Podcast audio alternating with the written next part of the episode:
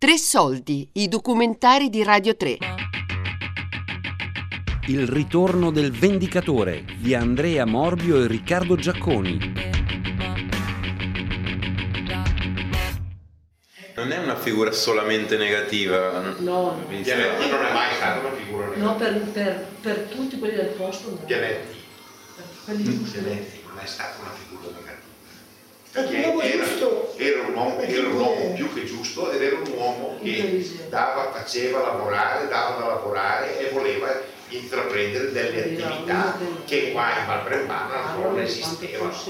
Cioè un albergo, una persona l'emancipazione, il progresso. E tutto ciò che lui voleva era Lui non è che ha fatto cose negative. Lui ha fatto di- tutto positivo. Secondo alcuni, Pianetti aveva stilato una lista di 11 persone da uccidere. Secondo altri, erano 34. Il 13 luglio 1914 riuscì ad ucciderne solamente 7.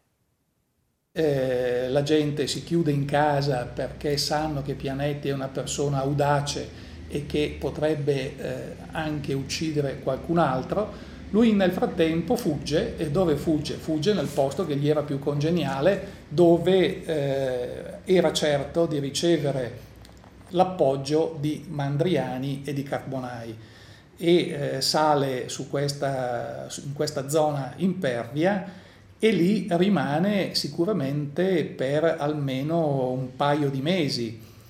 Eh, un paio di mesi in cui succede di tutto. Succede naturalmente che i giornali nazionali intanto danno rilevantissimo spazio alla vicenda di Pianetti e quindi per giorni e giorni questa strage che trova in qualche modo degli agganci anche da un punto di vista politico, perché non dimentichiamo che poi era il periodo di eh, espansione e di forte attività dell'anarchia e quindi l'attentato, l'omicidio, diciamo, era comunque eh, in qualche modo accettato da una parte della popolazione o comunque l'autorità costituita teme da subito che Pianetti si possa eh, trasformare in un simbolo politico. Eh, durante la latitanza comparvero intanto delle scritte a favore suo, eh, dicendo di Pianetti ce ne vuole uno in ogni paese. E le- i monumenti venivano danneggiati, eh, le fotografie delle vittime venivano strappate in segno di spregio.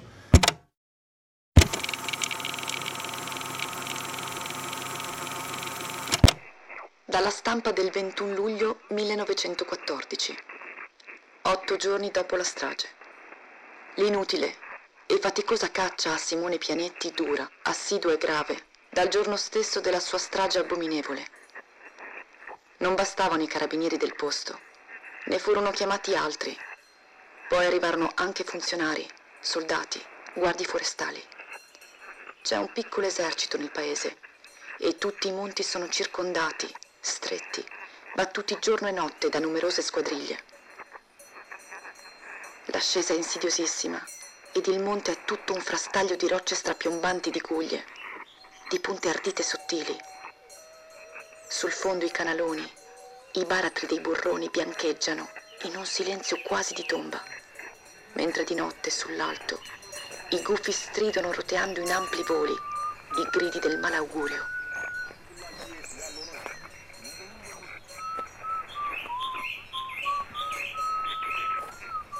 Gli uomini si fanno taciturni, guardano in su. Pare che riconoscano l'impossibilità di raccapezzarsi in mezzo a tanto ginepraio. Nessuno è pratico dei luoghi e in tutti c'è la perturbazione per il nemico invisibile e che forse ci spia.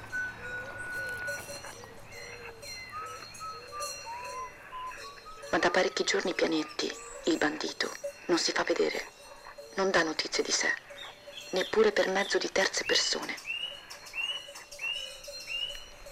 Non spara più alle lepri. L'ultima visione che si è avuta di lui è stata tragica, vittoruchiana. L'assassino di sette creature, qualche notte fa, dopo un terribile nubifragio, aveva cercato ospitalità, un po' di latte e un po' di ristoro da un pastore. Il pastore accolse il pianetti e senza parlare gli diede una mantellina da bersagliere, un sorso di grappa, un po' di pane.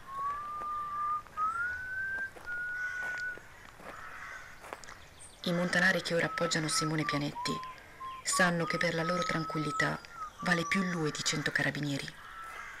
Sanno che quello è il signore della montagna e lo osservano da sudditi impauriti.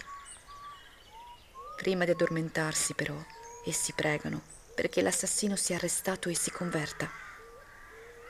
Essi dimostrano una strana, incolpevole omertà col Pianetti, del quale conoscono il sinistro cuore. Però tutti tenevano pianetti alla fine, perché come al solito il bene trionfa sul male, che lo sia fatto bene, sia fatto brutalmente come uccidendo delle persone, lui si è vendicato, c'era anche la vendetta una volta, una volta vai per la vendetta, non toccare la vendetta alla gente una volta, una volta c'era detto eh, che che coppiga adesso occupazza. E mio nonno qui Gioppini lo diceva spesso la giustizia giusta, chi, chi, uccide deve essere ucciso. La gente amava poi alla fine Pianetti, gli dava ragione per aver ucciso la gente, certe persone anche se non è una bella cosa uccidere, però entrava nella parte e dava ragione, piangevano perché lui faceva piangere, cioè quando lui dice addio alla sua famiglia si emozionavano tutti.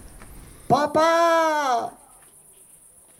La voce di mio figlio Nino. Nino! Papà, aspettami, voglio parlarti. Papà, mi manda il signor brigadiere. Mi ha detto di dirti di consegnarti alla sua caserma. No, Nino, non andrò mai a consegnarmi alla giustizia degli uomini. Purtroppo so che quando uno uccide ha sempre torto, anche se ha ragione. Io parto andrò molto lontano per sfuggire alla giustizia. Papà, non ci vedremo più. Mai più, Nino.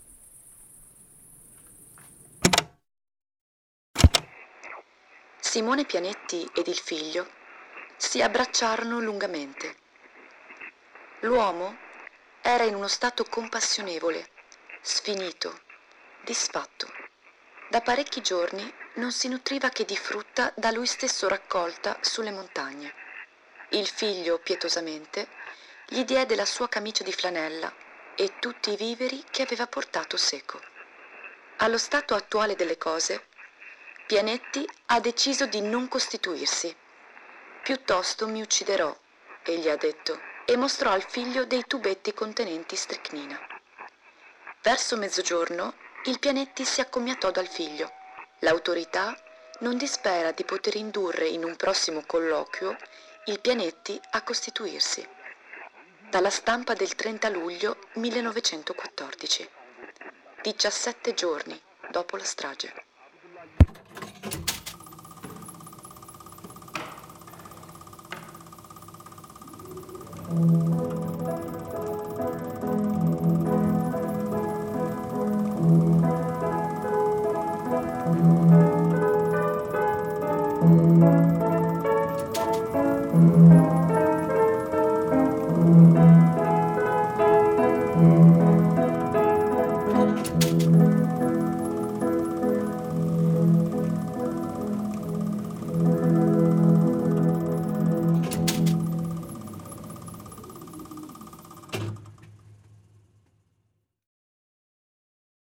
A un certo punto Pianetti scompare, non se ne saprà più nulla, il figlio dirà che eh, nell'ultimo incontro che ha avuto col padre in montagna, costui gli disse che si sarebbe suicidato, ma il cadavere eh, di Pianetti non si è mai trovato e non si è mai trovato il fucile. Eh, scompare nel nulla.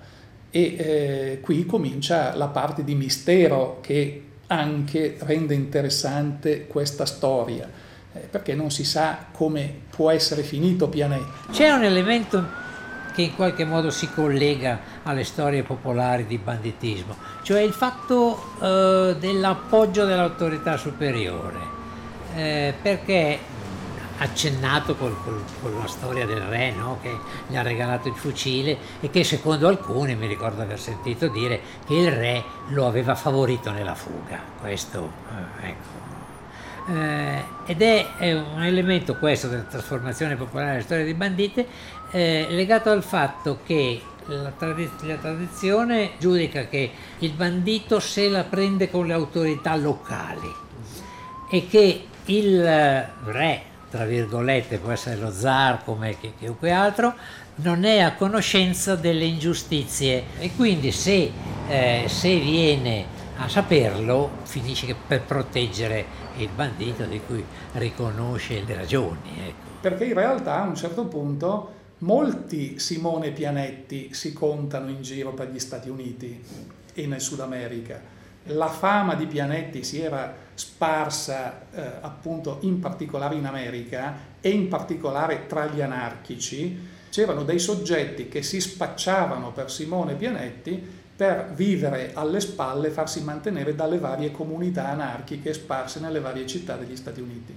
Quindi a un certo punto si contano fino a sette finti Simone Pianetti che girano dicendo di essere appunto il famoso personaggio. E questo vi dà l'idea di come il soggetto divenne famoso e importante non in Italia, paradossalmente, ma al di fuori.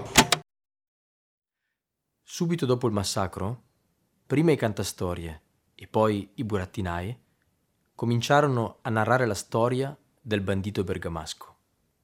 In ognuna delle loro ricostruzioni si trova l'eco di una stilizzazione. Pianetti assume i tratti convenzionali di alcuni personaggi del folklore europeo, l'uomo belva, il giustiziere, il bandito romantico, una sorta di Robin Hood.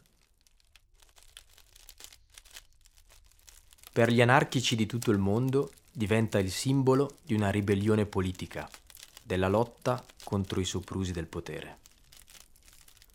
La storiografia ufficiale italiana, invece, non si è mai interessata a questo sanguinoso avvenimento locale, caratterizzato da atti di insubordinazione civile e religiosa.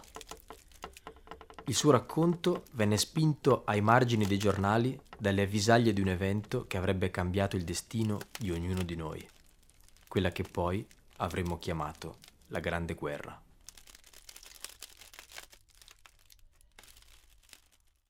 È in modo sotterraneo che la strage di Pianetti ha attraversato la nostra storia recente, come se fosse un'ombra che dopo un secolo non le sia ancora staccata di dosso.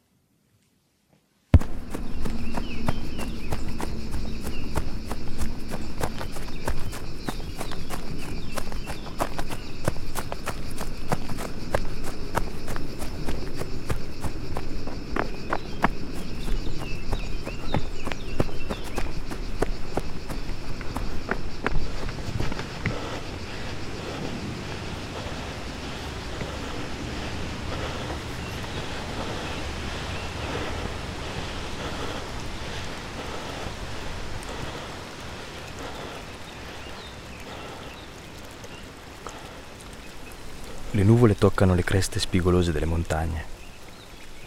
In mezzo ai pascoli sento i suoi passi. Che cos'è questo odore? Non so darmi risposta. Ho un fucile a doppia canna. È qui, tra le mie mani. Non lo vedo arrivare, ma sembra un animale selvatico. Sento i suoi passi. Qui la caccia è proibita. Ma oggi io vado ad una caccia speciale. È giunto il momento di passare all'azione.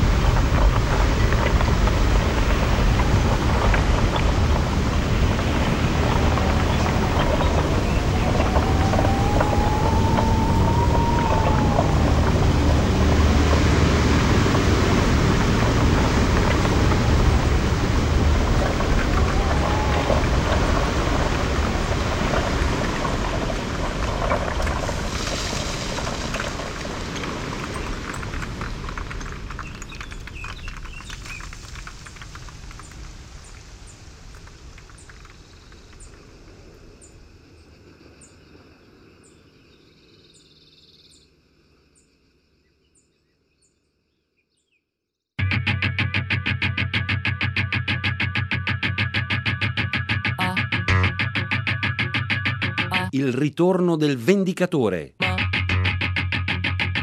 di Andrea Morbio e Riccardo Giacconi, con la partecipazione di Silvia Costa e Attilia Faravelli, prodotto da Centrale Fies.